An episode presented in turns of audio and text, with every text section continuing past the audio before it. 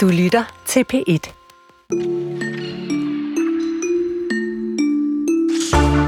Hvis jeg nu drømmer om at øh, skrive en bog eller en tekst, for eksempel om en øh, kvinde, der ryger cigaretter, så kan jeg jo godt bare sætte mig ned og gøre det.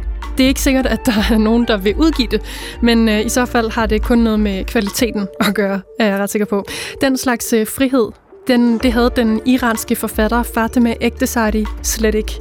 Hun har oplevet det iranske censurapparat helt tæt på kroppen. I iranske forlag nemlig sende litteratur forbi det iranske svar på et kulturministerium, og så kan de kun håbe på, at det bliver godkendt til udgivelse, eller om noget skal, så skal sløjfes. Og Fatima Eksasari har fået den slags afslag, men hun tog sejren i egen hånd, og så håndskrev hun ind i sine egne bøger alle de ord, der var blevet fjernet i censuren. Om en halv times tid kan man høre, hvordan det gik, når vi folder hele hendes historie ud om at være i alvorlig clinch med myndigheder og om at flygte ud af Iran. Anden time af kulturen er i gang, og vi begynder i et lidt mere mundre ende med en af underholdningsindustriens helt store spillere, som blandt andet står bag den her figur.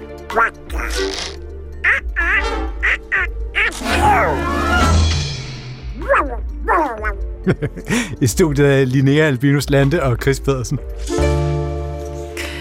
Ja, for i den her uge er det 100 år siden, at Walt Disney lagde de første sten til hele Disney-koncernen. Så gennem hele ugen, der kommer vi til at kigge nærmere på, hvad et af verdens største underholdningskonglomerater egentlig består af. Vi kigger på deres ambitioner og på, hvordan det går med dem i dag, og hvad der, ja, hvad er så egentlig bedre end at tage 100 års overflyvning på øh, 20-15-20 minutters tid. Så øh, spænd hjelmen, så øh, siger vi goddag i mellemtiden til informationsfilmredaktør Christian Mongård.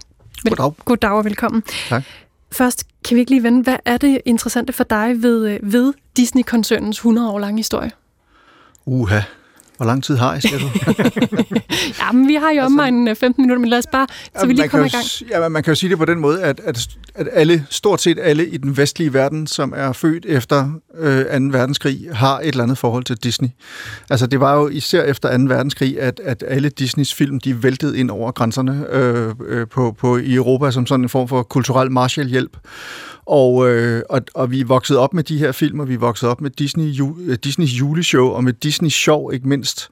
Altså nu hedder det jo så øh, fredags tam tam på, på, på sendefladen her i, i, i Danmarks Radio, men i mange år hed det jo Disney Show, og det er jo, siger jo lidt om den store magt, og også det brand, som Disney har været i mange år. Ikke? Så, så i virkeligheden, så, så tror jeg, det er, noget, jeg, det er noget personligt for mig, og det er noget, jeg er vokset op med, og det er noget, jeg får en varm følelse i maven af, når jeg snakker om og, og, og, og beskæftiger mig med, samtidig med, at jeg jo selvfølgelig også som kulturkritiker, som filmkritiker, har et, et, øh, ja, også et kritisk forhold til det. Altså, det er jo ikke alt, hvad de laver, der er lige godt. Det er heller ikke alt, hvad de har lavet, der er lige godt. Mm.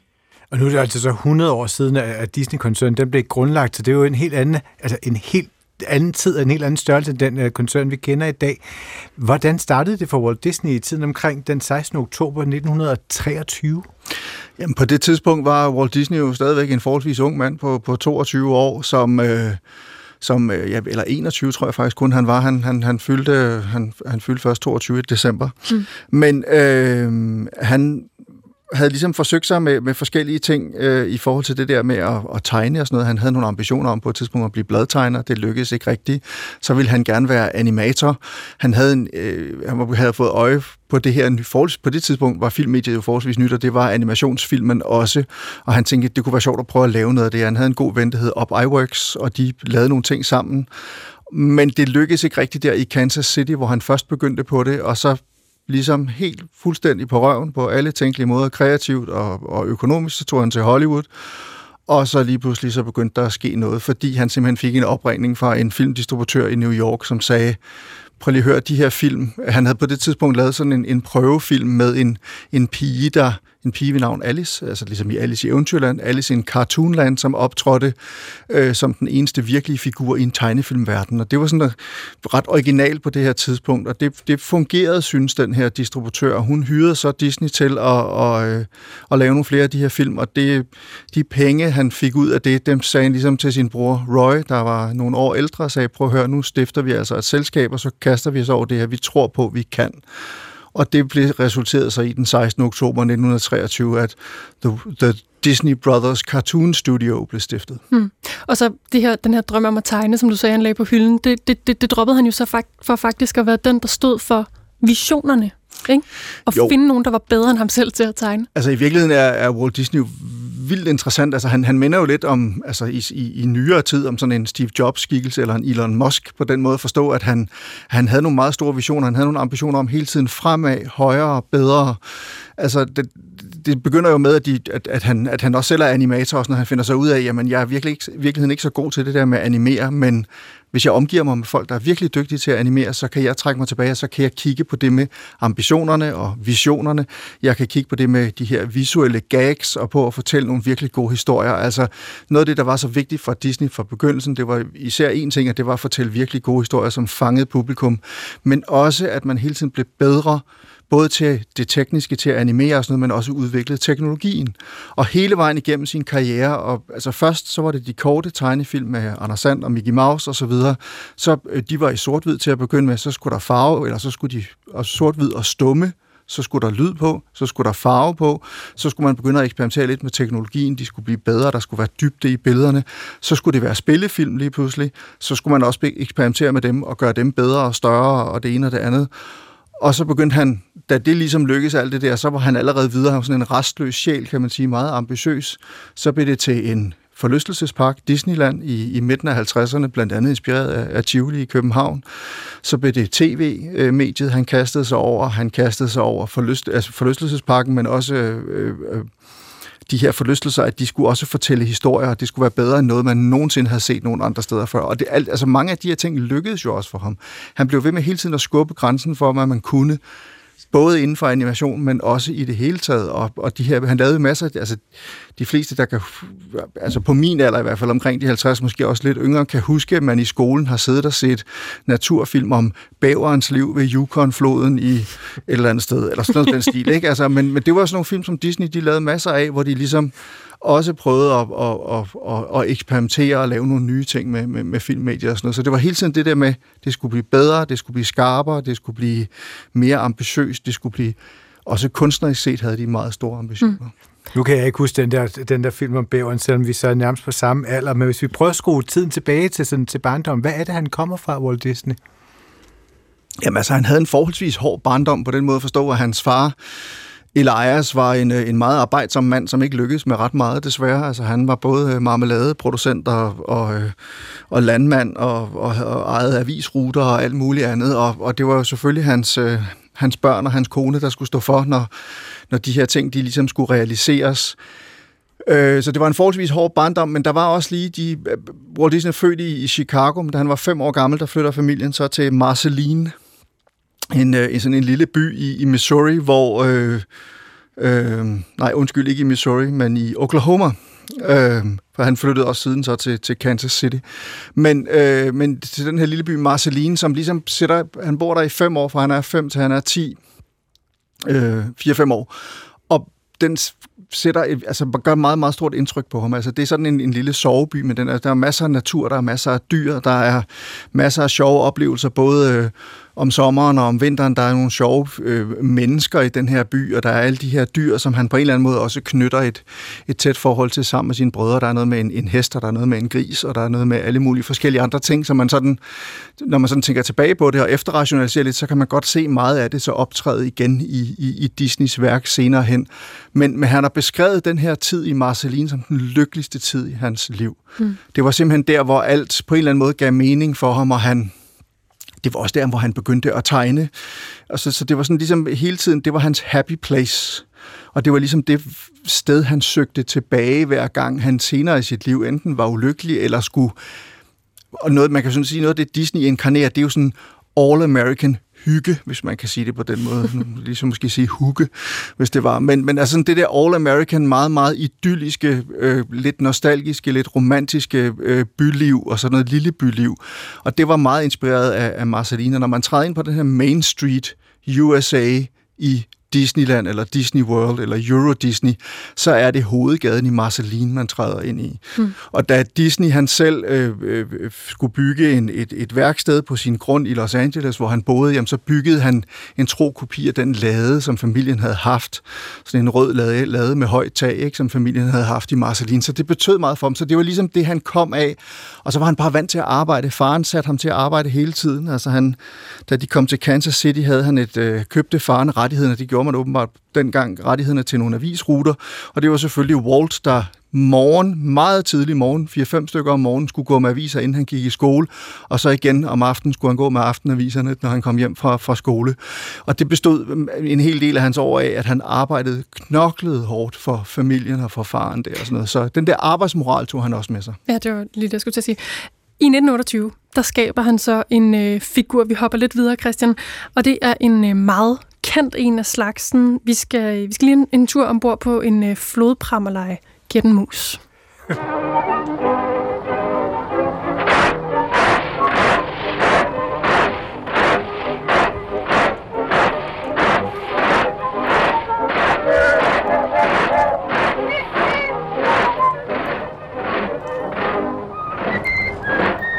Det er Steamboat Willie fra 1928, og den fløjtende mus, det er selvfølgelig Mickey Mouse. Vi møder i øvrigt også både Sort og Minnie Mouse i de knap 8 minutter, som filmen den varer.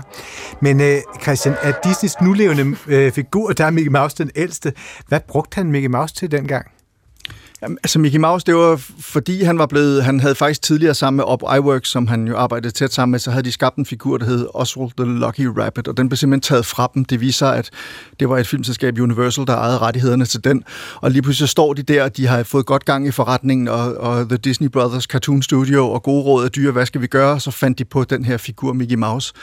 Og den kom på meget, mange måder til at repræsentere alt det, som Walt Disney i hvert fald selv syntes, at han stod for, altså arbejdsomhed og ærlighed og loyalitet og sådan en go-getter-type og en rigtig spejderdreng på en eller anden måde. Så, så, så, så, så Mickey Mouse blev på mange måder øh, Walt Disneys alter ego, hvilket også er, er eksemplificeret i, at det var øh, Walt selv, der, der gav de, øh, Mickey Mouse den her fistelstemme, som han havde hmm. øh, øh, i de første mange år, eller i hvert fald som han vel havde hele tiden, men, men de første 20 år af hans levetid, Mickey Mouse, der, der var det Walt Disney selv, der lagde stemmen til, til figuren.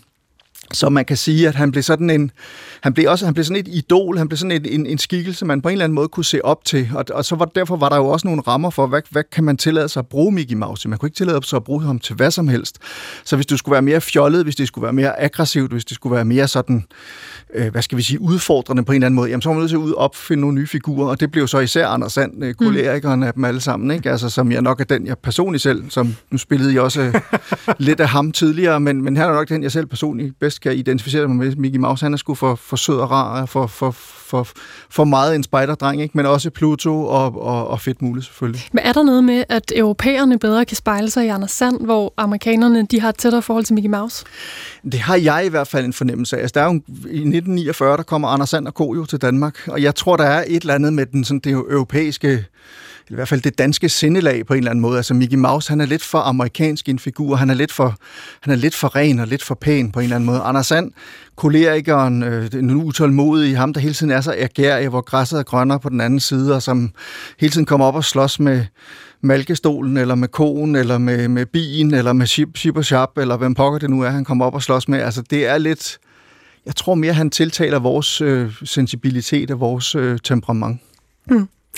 I dag er øh, Disney jo altså kendt for rigtig mange ting, som vi har været øh, omkring, og Anders Sandbladene var øh, de helt store øh, og de animerede fortællinger, som ja, jo er det, der har fået Disney til at dominere totalt. Og vi, øh, nu justerer vi lige tiden en lille smule mere til 1951, her er øh, Walt Disney landet i Kastrup Lufthavn i det klip, vi skal høre, for at komme til øh, H.C. Andersens hjemland og prøve at holde ferie med familien der. Og i lufthavnen, der bliver han mødt af en journalist fra Danmarks Radio, som er en lille smule bekymret. Do you work when you make your, your uh, stories with uh, consulting children's psychiatrists? No. Why not? Well, uh, uh, why? Well, uh, that's because when you see, uh, you, you know, the Disney films are especially children's films. No. No, but, uh, well, the, the cinema owners say. No, no I, I don't make them for children. You don't make them for children? Especially, no. No. I make them for adults. The same as Anderson. Anderson, Anderson is not just for children. You read Anderson, I mean, and it's uh, it's something that you don't fully appreciate Anderson until you're you're adult. Oh, that's right. But he, he wrote them for children, but he wanted the adults to listen. He wanted very much to be recognized by the adults. But what I think is uh, some part as the uh, horror scenes from the Snow White, the, the death of Bambi's mother, and all I think that's only a minority that uh, pick on that. Uh, my own children, I've used as uh, as uh, sort of guinea pigs, as we'd say. Yeah. And uh, while they would uh, become a little frightened, but they still liked it, Well, and uh, they would want more. Ja, der var altså ikke nogen øh, børnepsykologer, der blev konsulteret, når Disney lavede sin øh, børnefilm. Han brugte sine egne børn som forsøgskaniner, fortæller han, og refererer til H.C. Andersen, som jo også laver produkter, historier til voksne, det er det, han fortæller. Ikke? Og han siger, mine film, de er ikke kun til børn. Du vil sige noget, Christian? Ja, altså for det første er typisk en DR-journalist, der spørger om sådan noget der. Men jeg er 51, vil jeg så sige. Ikke? Det er jo dejligt, dejligt pædagogisk, at vi er vir- virkelig bekymret på de, på de unge menneskers vegne. Ikke? øhm, nej, altså, jeg, jeg, nej, men det er fuldstændig rigtigt. Jamen, Jeg, jeg tror i virkeligheden, det, det har handlet om for Disney, og, og det, det, der gør i hvert fald de bedste af Disney-filmene, både de korte og de lange, øh, så fantastiske, det er jo, at de henvender sig til et meget, meget bredt publikum. Altså, det er ikke kun til børn, det er ikke kun til voksne. De fornægter jo, det er rigtigt, det er alle sammen opbyggelige fortællinger, der handler om, hvordan, altså, så man kan lære noget af og, og, og blive, altså, i, i, i blive et godt menneske af, om jeg så må sige. Altså, man lærer at, at opføre sig pænt og behandle andre ordentligt og sådan noget. Men de fornægter jo ikke det mørke, der er i livet, og det der er mørke, der er i de eventyr, de også forholder sig til. Altså, nu er det jo, nogle få af dem har været, i hvert fald den lille havfru selvfølgelig, men det er jo så meget længere op i tiden, men ellers har det jo primært været Grimms eventyr og sådan noget, ikke? Og, og nogle enkelte fabler også og sådan noget, at, øh, at, at Disney han har forholdt sig til. Men, men det der med netop at sige, det er historien, der er det vigtige, og vi skal kunne fortælle for så bredt et publikum som overhovedet muligt, uden at tale ned til nogen, og uden at tale hoved, ind over hovedet på nogle andre. Mm. Og det er jo fuldstændig rigtigt, som man også siger her, når man læser H.C. Andersens eventyr som barn, så læser man en ting, når man læser dem som voksen, så læser man noget andet, og det samme med Disneys tegnefilm ser man jo også på forskellige vis. Det samme med Olsenbanden, ja. skyld. Dem ser man jo. Det er jo også en moderne, moderne eventyr på den måde. Man ser noget andet som barn end som voksen. Mumitrollene. Simpelthen. Nå, øh, Snevide, Bambi, Junglebogen, Peter Pan og alt muligt andet er jo kommet ud af, af af Disneys store univers. Hvad var det for en opskrift i de her store film, som Walt Disney fandt frem til, og som blev ved med at have så stor en succes? Kan man Det- tale om en opskrift? Jamen, det kan man sikkert godt. Jeg ved ikke, om jeg er klog nok til at gennemskue opskriften, udover at det handler om, at det skulle være gode historier. Altså, det er gode historier, der fortæller, altså gode og byggelige historier. Altså, jeg tror, det var meget vigtigt for mig, at de endte lykkelige, og der var en morale i dem, som man på en eller anden måde kunne lære noget af. Altså, apropos hele det her med Mickey Mouse og, og, og, og de kvaliteter, han stod for, og som Walt Disney også selv mente, han stod for. Så jeg tror, det handlede om at fortælle opbyggelige historier, men det handler også bare om at fortælle gode historier, og, og øh, øh, så jeg har siddet og læst en masse øh, Disney-biografier og sådan noget, ikke? Og, og der er sådan referater fra, fra nogle af de der såkaldte story meetings, eller møder i story-afdelingen, i historie- og plot-afdelingen hos Disney, og hvor han ligesom snakker om, jamen vi skal blive bedre og bedre og bedre til det med plot og det med historier, og hvis der er noget af det, Disney har kunnet, jeg ved ikke, om de nødvendigvis kan det i dag, men det, de i hvert fald har kunnet, når de er bedst, det er at fortælle nogle historier, som, som griber os. Og derfor kan man jo også sige, at det kan godt være, at det, det væltede ud med, med, med Disney-film og, og, og det, man nogen har valgt at kalde amerikansk kulturimperialisme efter anden øh, verdenskrig, men hvis ikke historien havde været så gode og så gribende og så rørende og så spændende og så originale og opfindsomme og alt muligt andet, så var vi jo ikke hoppet på, så havde de jo ikke virket så godt. Mm. Altså det er jo simpelthen, så, så man kan sige, øh, hvis der er en skabelon eller en formular eller en, en, en, en metode, jamen så er det bare at fortælle gode historier. Men det er også interessant, det med, at han, han nævner selv H.C. Andersen, der kom jeg til at tænke på netop på Tinsoldaten og hvad, øh, den grimme ælling, alle de her sådan, objekterne, det døde objekt, der, bliver, der, der får en sjæl eller personificeret. Altså, hvad er hans forhold til de der døde ting, eller tingene, der ikke kan tale? Hvordan er, han bruger dem?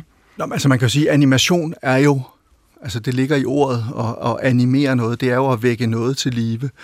Og, øh, og, og det er jo både døde objekter, øh, øh, altså måske helt op i, i moderne tid, men altså skønheden og udyret med alle hvad hedder det, møblerne i, øh, på det her gamle slot og sådan noget, ikke, som jo er ret fantastiske. Men, men så handler det jo også om det der med at give dyrene en sjæl på en eller anden måde, og i virkeligheden så kan man sige, ved at fortælle de her eventyr, ved at animere historier om dyr, der opfører sig ligesom mennesker, så kan man sige, på den ene side, så er det afvæbnende, fordi man sidder og tænker, at det handler om dyr, det handler om, om, om intelligente dyr, der taler med hinanden og alt muligt andet, og kærlighedshistorien mellem Lady og Vagabunden, eller den onde Cruella der ville i 101 Dalmatiner, eller hvad pokker det nu er, ikke? Men, men, men det handler jo også om os selv i et eller andet, et eller andet forstand, ikke? Altså man kan godt spejle sig i de her historier. Mm. Men, men, men netop det der med at bruge animationen og bruge billederne og det her med at, at skabe de her universer til at vække nogle ting til live, eller give nogle, nogle ting sjæl på en måde, som de ikke har haft det før. Altså jeg tror, en stor del af det billede, vi har, altså i forhold til dyr for eksempel, og hvad dyr kan og dyr er og alt muligt andet, det, altså jeg vil på, det er formet meget af, af, af mange af Disneys, øh,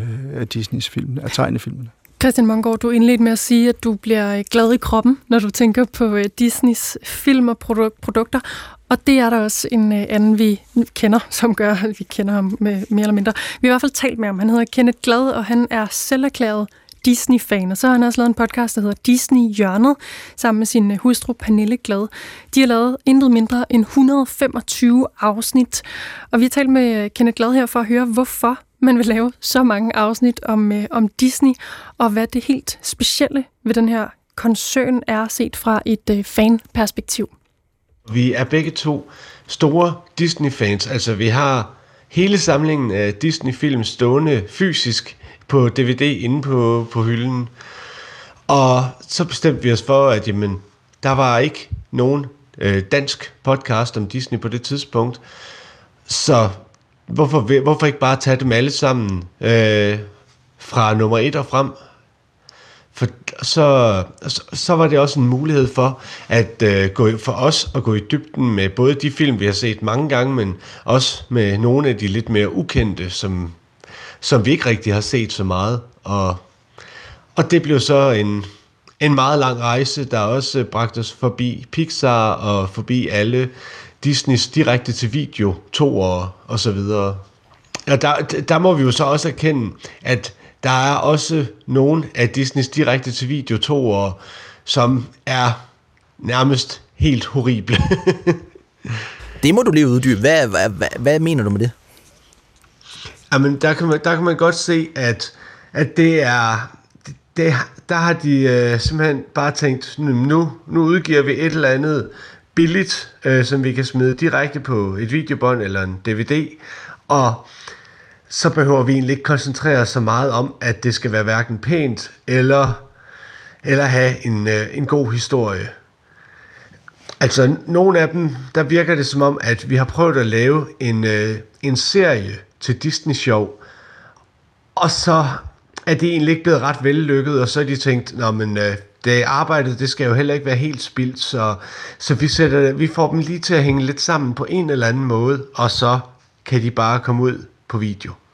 Har du et konkret eksempel, som du bare lige kan smide op?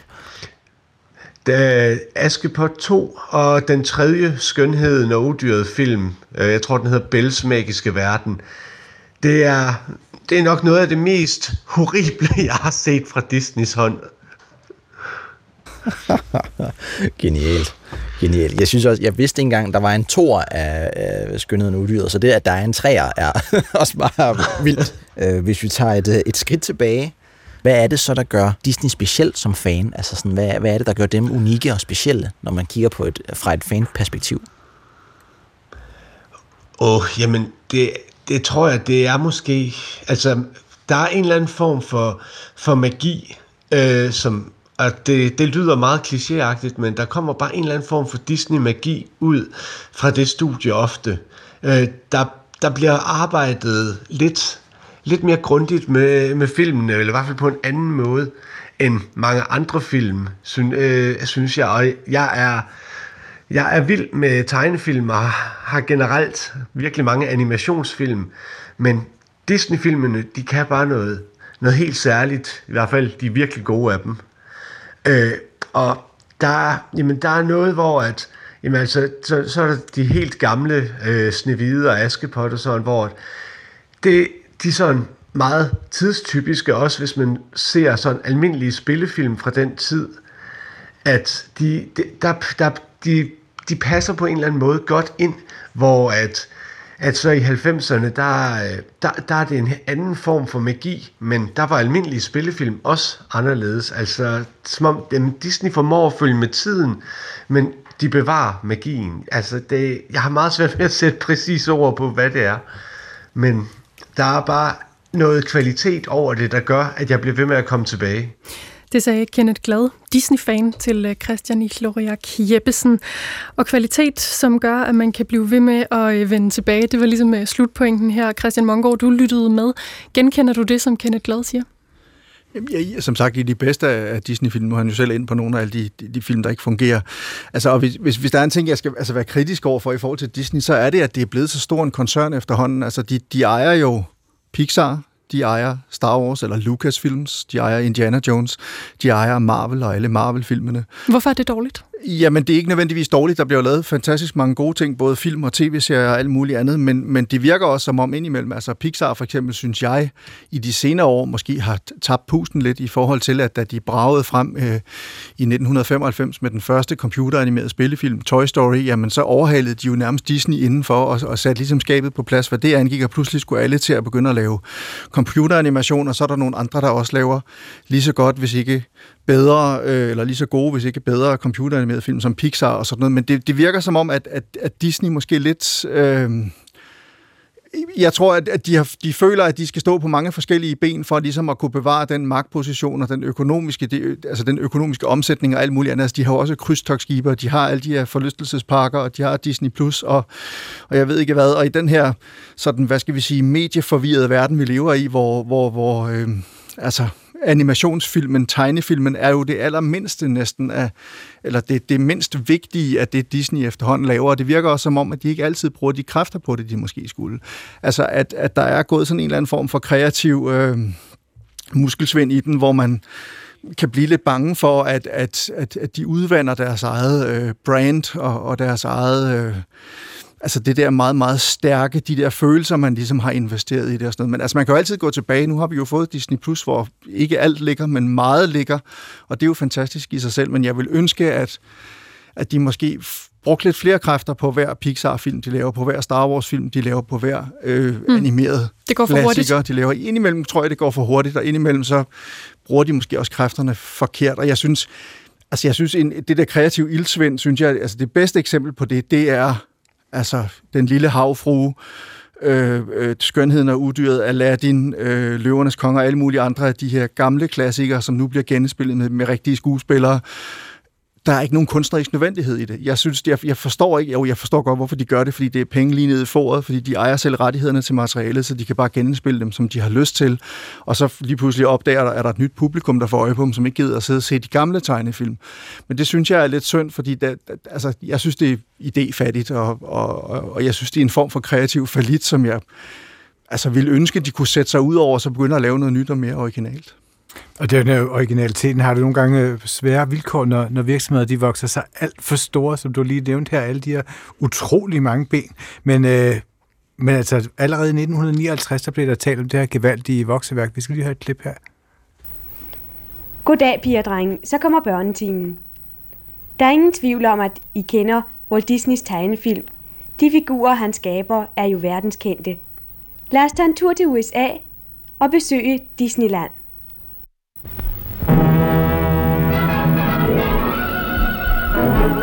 33 piger og drenge, der kommer som ungdomsrepræsentanter fra 18 forskellige lande, ankommer til Kalifornien for at aflægge besøg i den berømte børneforlystelsespark Disneyland.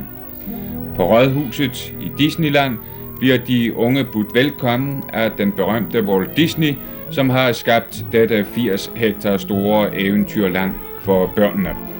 Ja, jeg har også selv nogle billeder med derovre fra. Ja, det må vi se lidt på. Ja, der er først et billede her fra jernbanestationen.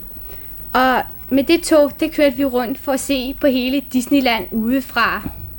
Og vi, efter vi havde kørt med det tog, så tog vi ind på Rådhuset, hvor Disney modtog os.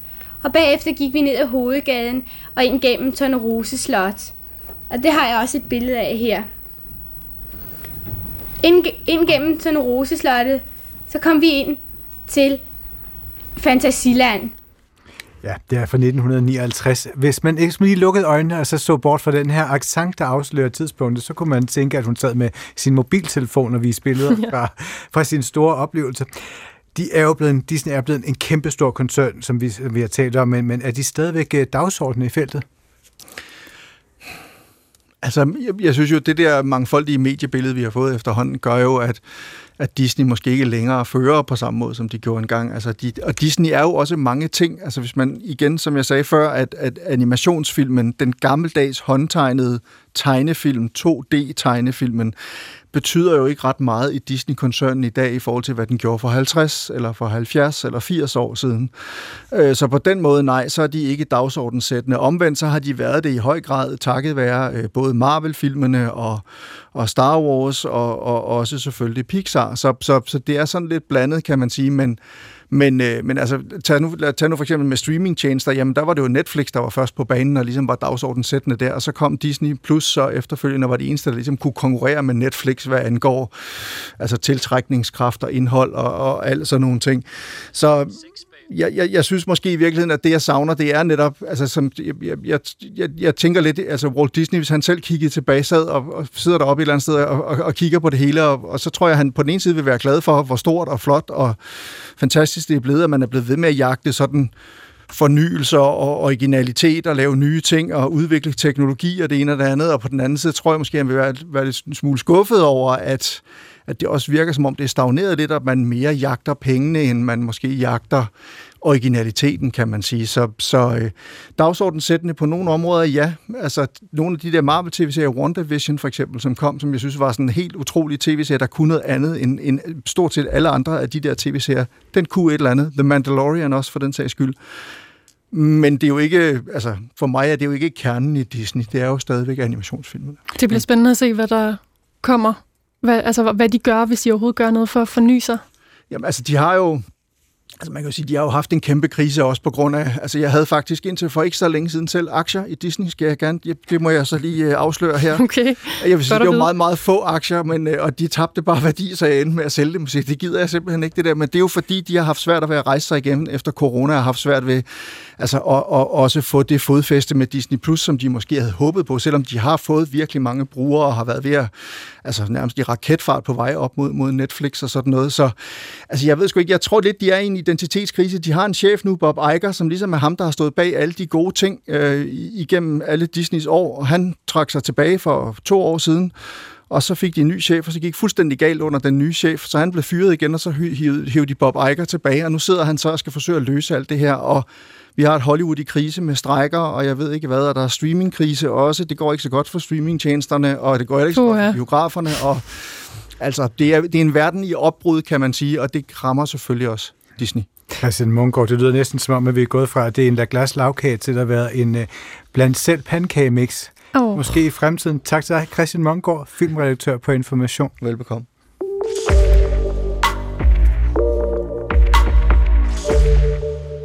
Nøgleordet for det næste indslag, det er ytringsfrihed, og den pris, som nogle mennesker rundt omkring i verden nogle gange har måttet betale for at beholde sin ytringsfrihed.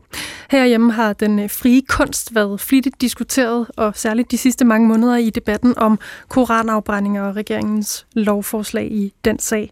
Men debatten er ikke kun relevant herhjemme, langt fra faktisk, for rundt omkring i verden bliver kunstnere og journalister nogle gange nødt til at fuldstændig flygte fra det, de kommer fra, for at beholde eller simpelthen få adgang til ytringsfrihed. Og nogle af de mennesker, dem kommer vi tættere på i den her uge, hvor vi hver dag sender et afsnit i vores serie om forfulgte kunstnere. Og i dag der møder vi en iransk kunstner, som har oplevet at blive anholdt af de iranske myndigheder uden for sit hus, en dag, hvor hun kom hjem fra arbejde. De dukkede op, tog en med, og uden hun selv vidste hvorfor. Ja, og øh, vi får øh, lige lyden af det. De første 20 sekunder er på engelsk, og bagefter bliver det dansk. At the first when they they got me they put me in a car blindfolded handfolded they put me in a somewhere that i didn't know where it is they didn't allow me to let uh, my family knows that where i am And then later, at the same at the same night that they arrested me, they started interrogation. Det lyder mest som scenen fra en film. At et menneske bliver anholdt lige uden for sit hjem, uden at vide hvorfor. Forbind for øjnene og bliver proppet ind i en bil. Men hvor vildt det end lyder, så var den her situation virkelighed for den iranske forfatter Fatima Ektesari på en ellers almindelig eftermiddag i Teheran. Lige et par måneder efter, at hun havde været på en rejse til Sverige. Den kommer vi tilbage til. Men på det her tidspunkt havde Fatima været i myndighedernes søgelys i lang tid allerede. Hun havde provokeret med sine digte om kvinders krop, om kærlighed og om sex. Og anholdelsen og forhøret var der også kun begyndelsen på noget, som skulle resultere i en dom på mere end 11 års fængsel og, hold nu fast, 99 piskeslag. En flugt ud af landet, et længere ophold i Tyrkiet og til sidst et nyt kapitel i Norge.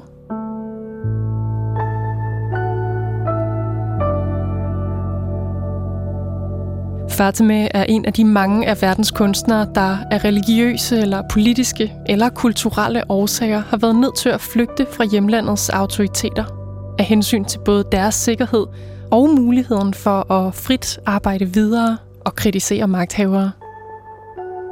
Fatima har sagt ja til at fortælle sin historie om at ofre stort set alt i kampen for ytrings- og kunstnerisk frihed. Alt andet end lige præcis det, ordene og friheden. Dem har hun ikke opgivet. Det her afsnit af Kunstner og Forfulgt har titlen Sig, at du er ude og rejse.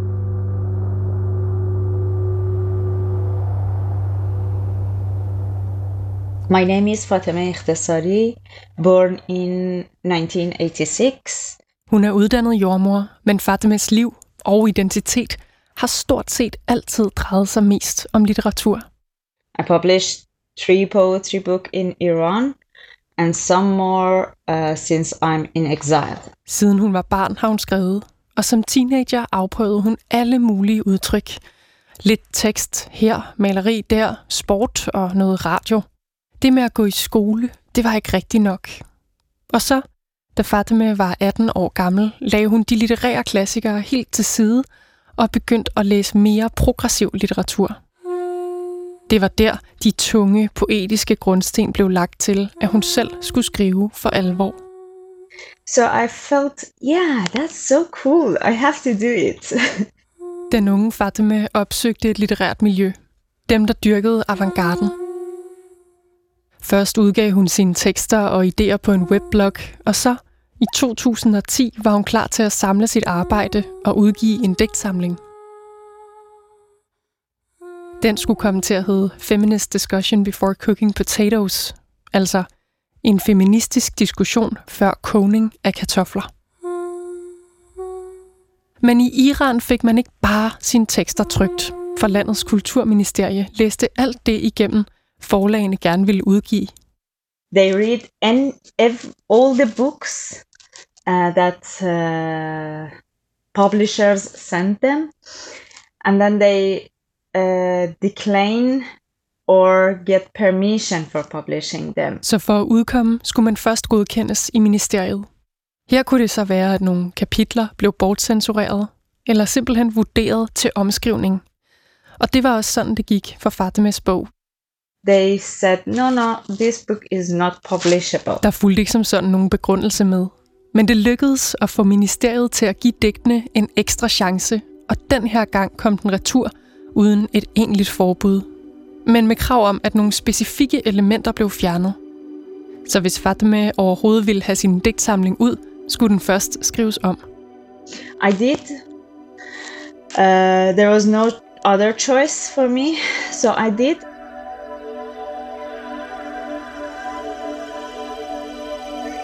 Det var tekstpassager om Gud eller om Koranen, der skulle fjernes. Ja, faktisk alt det religiøse. Og så skulle hun fjerne ord om krop og sex. Om seksuelle relationer mellem mænd og kvinder, der ikke var klassisk forbundne af et ægteskab. If it was a woman who who has a cigarette in in her hand.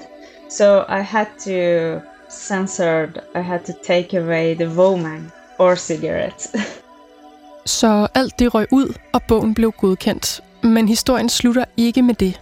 For Fatima ville have sin nye digtsamling med på en bogmesse i Teheran, og på trods af censuren havde hun ikke tænkt sig at lade det iranske kulturministerie diktere hendes tekster.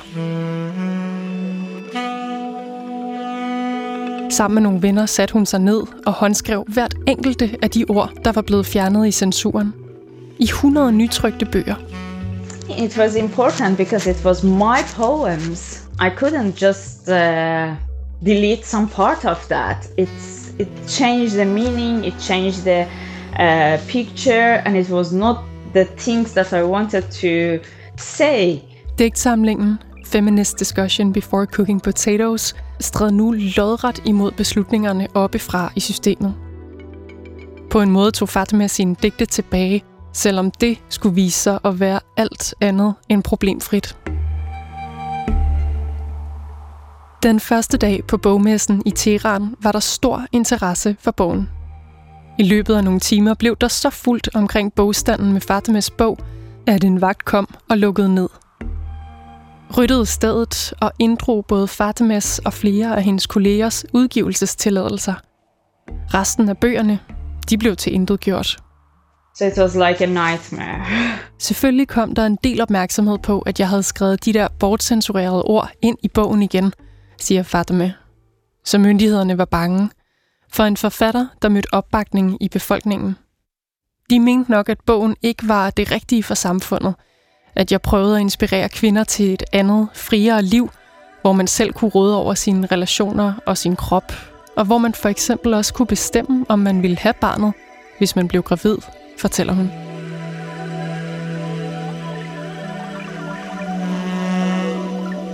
Jeg vidste godt, at det totalitære styre censurerede, siger Fatima. Men det, jeg skrev, var jo uskyldigt. I'm, I didn't write any specific things. It was just about human, human being. Men var hun ikke klar over, at der fulgte en stor risiko med at provokere magthaverne? Jo jo, det var hun. Men det var alvoren, siger hun, der kom bag på hende. But I was young and I, I was full of energy and I kind of know that uh, it is risky. But I didn't care that much and I wanted to change something. I wanted to do something. Det blev en kamp for Fatima. Hvis hun droppede litteraturen, noget hun i øvrigt så andre af sine kollegaer gøre, så havde regimet vundet. Og på det her tidspunkt føltes det ikke som en mulighed. Det var ikke kun i Iran, der blev lagt mærke til Fatima. Også i Skandinavien opdagede man hende, og i 2013 blev hun og nogle kollegaer inviteret af en svensk litteraturfestival til at komme og deltage i et slags udvekslingsprojekt sammen med nogle svenske forfattere. Så Fatima tog til Göteborg og læste højt, gav nogle interviews og den slags. It was great, like any other festivals. Og da Fatima vendte hjem til Teheran, anede hun intet uråd. Ikke før nogle måneder efter, og nu er vi ved at være tilbage, hvor den her historie begyndte. Uden at vide det, var Fatima blevet overvåget på sin telefon og på sin hjemmeadresse. Og en dag, da hun kom hjem fra sit arbejde som jordmor og parkerede sin bil, så blev bilen omringet af et hold af mænd. Nogle Fatima aldrig havde set før. And they shouted at me that I have to turn off the car and came out the car. And I was shocked, like, who are you? and why I have to came out. I wanted to make a call and they said they threatened me that if I start calling someone, I won't uh, stay alive anymore. Fatima blev beordret til at følge med mændene ind i sit hus. De satte hende ned, gennemrodede alt, ødelagde CD'er, bøger, papir og en laptop, mens en af mændene holdt Fatima under konstant opsyn. Bagefter bandt de både hendes hænder og øjne og førte Fatima ud i en bil, fortæller hun. De kørte og kørte, og til sidst blev hun sendt ind i en fængselscelle, så hun flere timer senere kunne tage bindet af øjnene. Hun fandt sig selv i Tirans berygtede Evan-fængsel i et tomt rum. Just four walls and a carpet. Sent om aftenen fik hun bind for øjnene igen og blev placeret i et andet rum op ad væggen. Bag hende dukkede nogle mænd op. De råbte og stillede spørgsmål i et væk. De ville vide alt om Fatimas liv, og også om den her tur til Sverige. It was like they wanted to show me this place is not a safe place. Fatima tolkede situationen som en skræmmeoffensiv. En måde at introducere fængslet til den fængslede. Her har du ingen advokat og ingen anden kontakt til verden udenfor. Du har ingen fremtid, og du skal fortælle os alt, selv detaljer, som du selv tror er overflødige, siger Fatima. We can kill you, we can torture you, we can uh, uh, slap you, everything, and you. It is a scary place. You are alone. They wanted to show me this, and that was so scary. I mange dage blev hun holdt fanget, uden at hendes venner og familie fik noget at vide. Hver dag bad hun om lov til at ringe hjem til sin mor, og på den 20. fik hun lov. Men under fuld kontrol af forhørslederen, som holdt telefonen op foran Fatimas ansigt. And he controlled me to say what and to he heard everything. And my mom, uh, when my mom uh, took the phone, oh, I got emotional.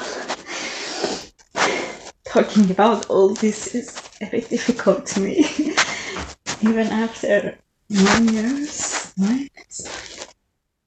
So when I when I talked with my mom, we just cried, but I understood somehow that she knows where I am. Hendes mor spurgte i telefonen, hvor Fatima var henne. Og Fatima fik ordre om at lyve, fortæller hun. Sig, at du er ude at rejse. Og hvornår kommer du tilbage, spurgte hendes mor. Fatima fortæller, hvordan forhørslederen kontrollerede, hvad hun skulle svare. And the interrogator said, say five days. In five days. He, he showed me his hand with the five fucking fingers. Selvom Fatima ikke kunne fortælle ægte om situationen, så var hun ikke i tvivl. Hendes mor kunne godt gennemskue det.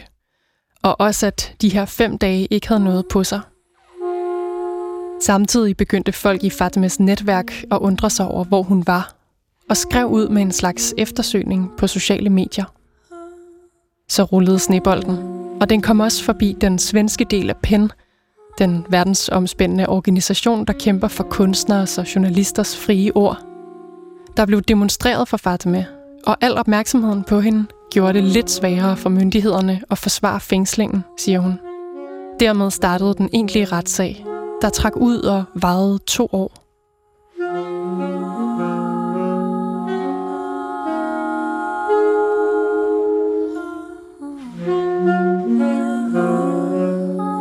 De var spændte på dommen, naturligt nok.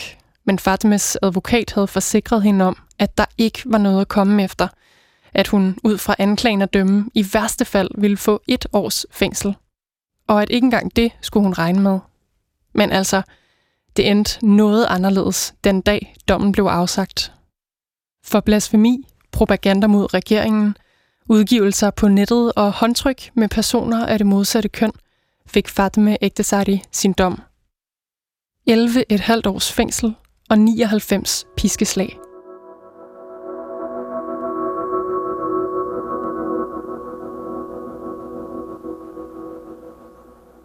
Efter afgørelsen kunne Fatima tage hjem, og så fulgte ventetiden, fortæller hun. På et eller andet tidspunkt fik man besked på at dukke op i fængslet, og hvis man udblev, kom de og hentede en. Selvom hun var redselslagen, valgte Fatima at flygte. Via bil, til fods, gående og af og til i løb. På den måde kom hun hen over Irans vestlige grænse til Irak, gemte sig der i 10 dage på et sted, der syntes trygt, indtil det ikke var det længere, og hun var nødt til at flygte videre til Tyrkiet. Her boede hun i et år og nogle måneder, indtil der kom en invitation fra Norge via ICON, den organisation, der hjælper forfulgte kunstnere med sikkerhed og bolig. De tilbød hende hjælp, og det gav mening for Fatima at rejse rigtig langt væk. Også selvom den skandinaviske vinter var meget anderledes end det, hun kendte. When I got invitation from Norway, I thought by myself, yeah, it is Norway, the safe, maybe the safest place for me. And when I arrived, uh, despite it was uh, winter, dark, lots of snow here, and I couldn't uh, fit with the situation. It was so difficult, but I felt uh, free. I felt uh, I'm free here and I'm safe here. Jeg følte mig fri, fortæller hun. Og jeg forladet et liv med censur, tortur, fængsling og udsigt til piskeslag. Det satte Fatimas bekymringer om den persisk-norske sprogbarriere lidt i relief. Det var svært i begyndelsen som forfatter at miste sit vigtigste værktøj.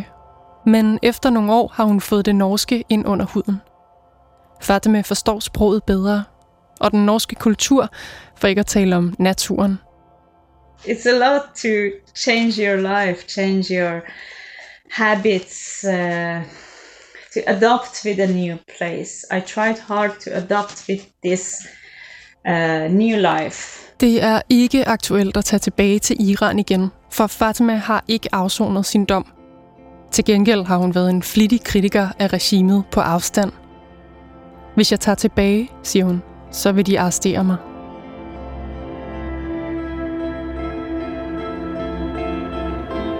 Og mens nye protester og demonstrationer har fyldt særligt meget i Iran siden september 2022, hvor den iranske kvinde Masha Amini døde i moralpolitiets varetægt, kan Fatima Ektesadi ikke deltage i protesterne. It's so, you know, it's it's annoying not to be there, but it's very I'm very happy to see this.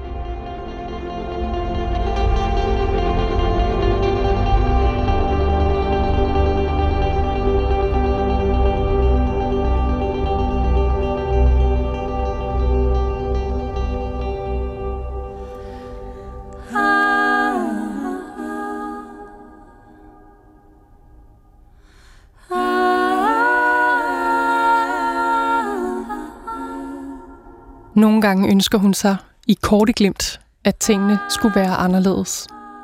At hun var blevet født et andet sted og havde haft et nemmere liv.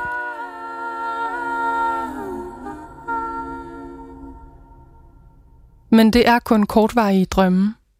For i sidste ende, når hun kigger tilbage, vil hun ikke have lavet noget om. Hvis du ikke kæmper for din frihed, siger hun, så ender du i dit eget fængsel, som du har skabt. Og først der giver tingene ikke længere mening. I don't want even to make the uh, correct some wrong parts because I feel no, it's okay. it's okay. I love this. I love this life with all the suffers. It made me, you know. I'm I I won't change my life if I born again.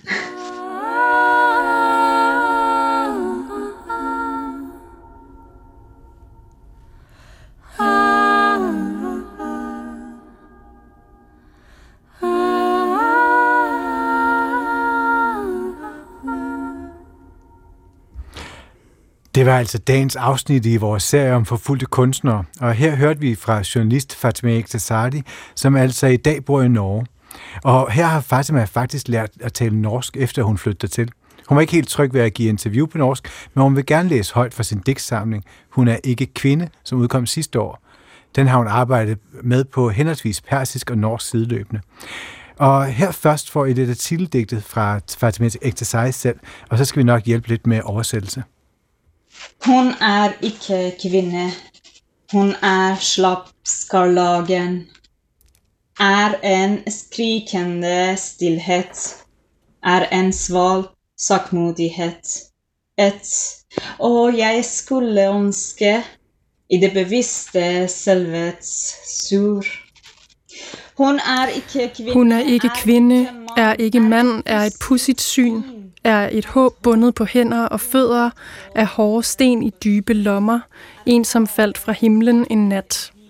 Hun er ikke hun-han, kønnet er en vind, er et verbum mellem at stå og at vælte, er en ånd sluppet ud af en velgnidet lampe, fanget i det bjerget det blå. Hun har krydset kroppens grænser, revet konceptet at være i stykker, har klippet kvindeskyggen af et jeg, som kun ser sig selv. Hun er ingen fremmed, hører hjemme på jorden, er ikke gældende tvivl, men gennemført vidshed, er en mine, som gemmer sig for vandrende fødder, midt i en gennemfartsvej. Hun er spranget, der verden ender. Hun er en vulkan i havet. Hun er en ensom massegrav. Er et digt. Et ak. Her til sidst. Hun er en vulkan i havet. Hun er en ensom massegrav. Er et digt. Et ak. Og det var som sagt vores serie om forfulgte kunstnere. Her til sidst digtet Fatme Ektesari har udgivet på norsk i øh, det forlag, der hedder Ashehaug, som, øh, som har udgivet det her på sådan en blanding af persisk og norsk. Og serien den øh, fortsætter resten af, af ugen, om, hvor vi taler om, taler om, kigger på andre øh, forfulgte kunstnere, som ja... Ja, det er jo faktisk dig, det er jo faktisk dig, der har mødt dem og har, har optaget alle de her afsnit, Ja. dem. Det er det. Og jeg lover, at der er øh, mange flere spændende skæbner og historier på vej senere på ugen. Hej, har du husket at oprette et login på DRTV? Når du er logget ind på DRTV, så husker vi nemlig altid, hvor langt du er kommet i det, du ser. På den måde kan du altid fortsætte samme sted, som du trykkede pause. Log ind og få meget mere ud af DRTV.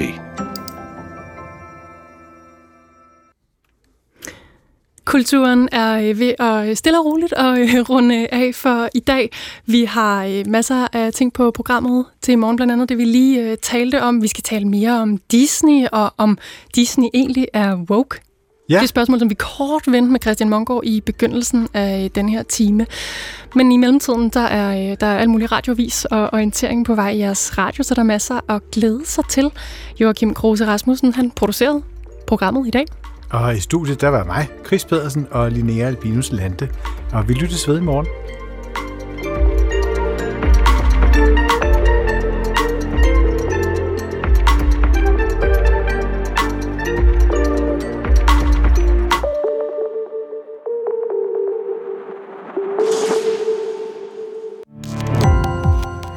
Gå på opdagelse i alle DR's podcast og radioprogrammer. I appen DR Lyd.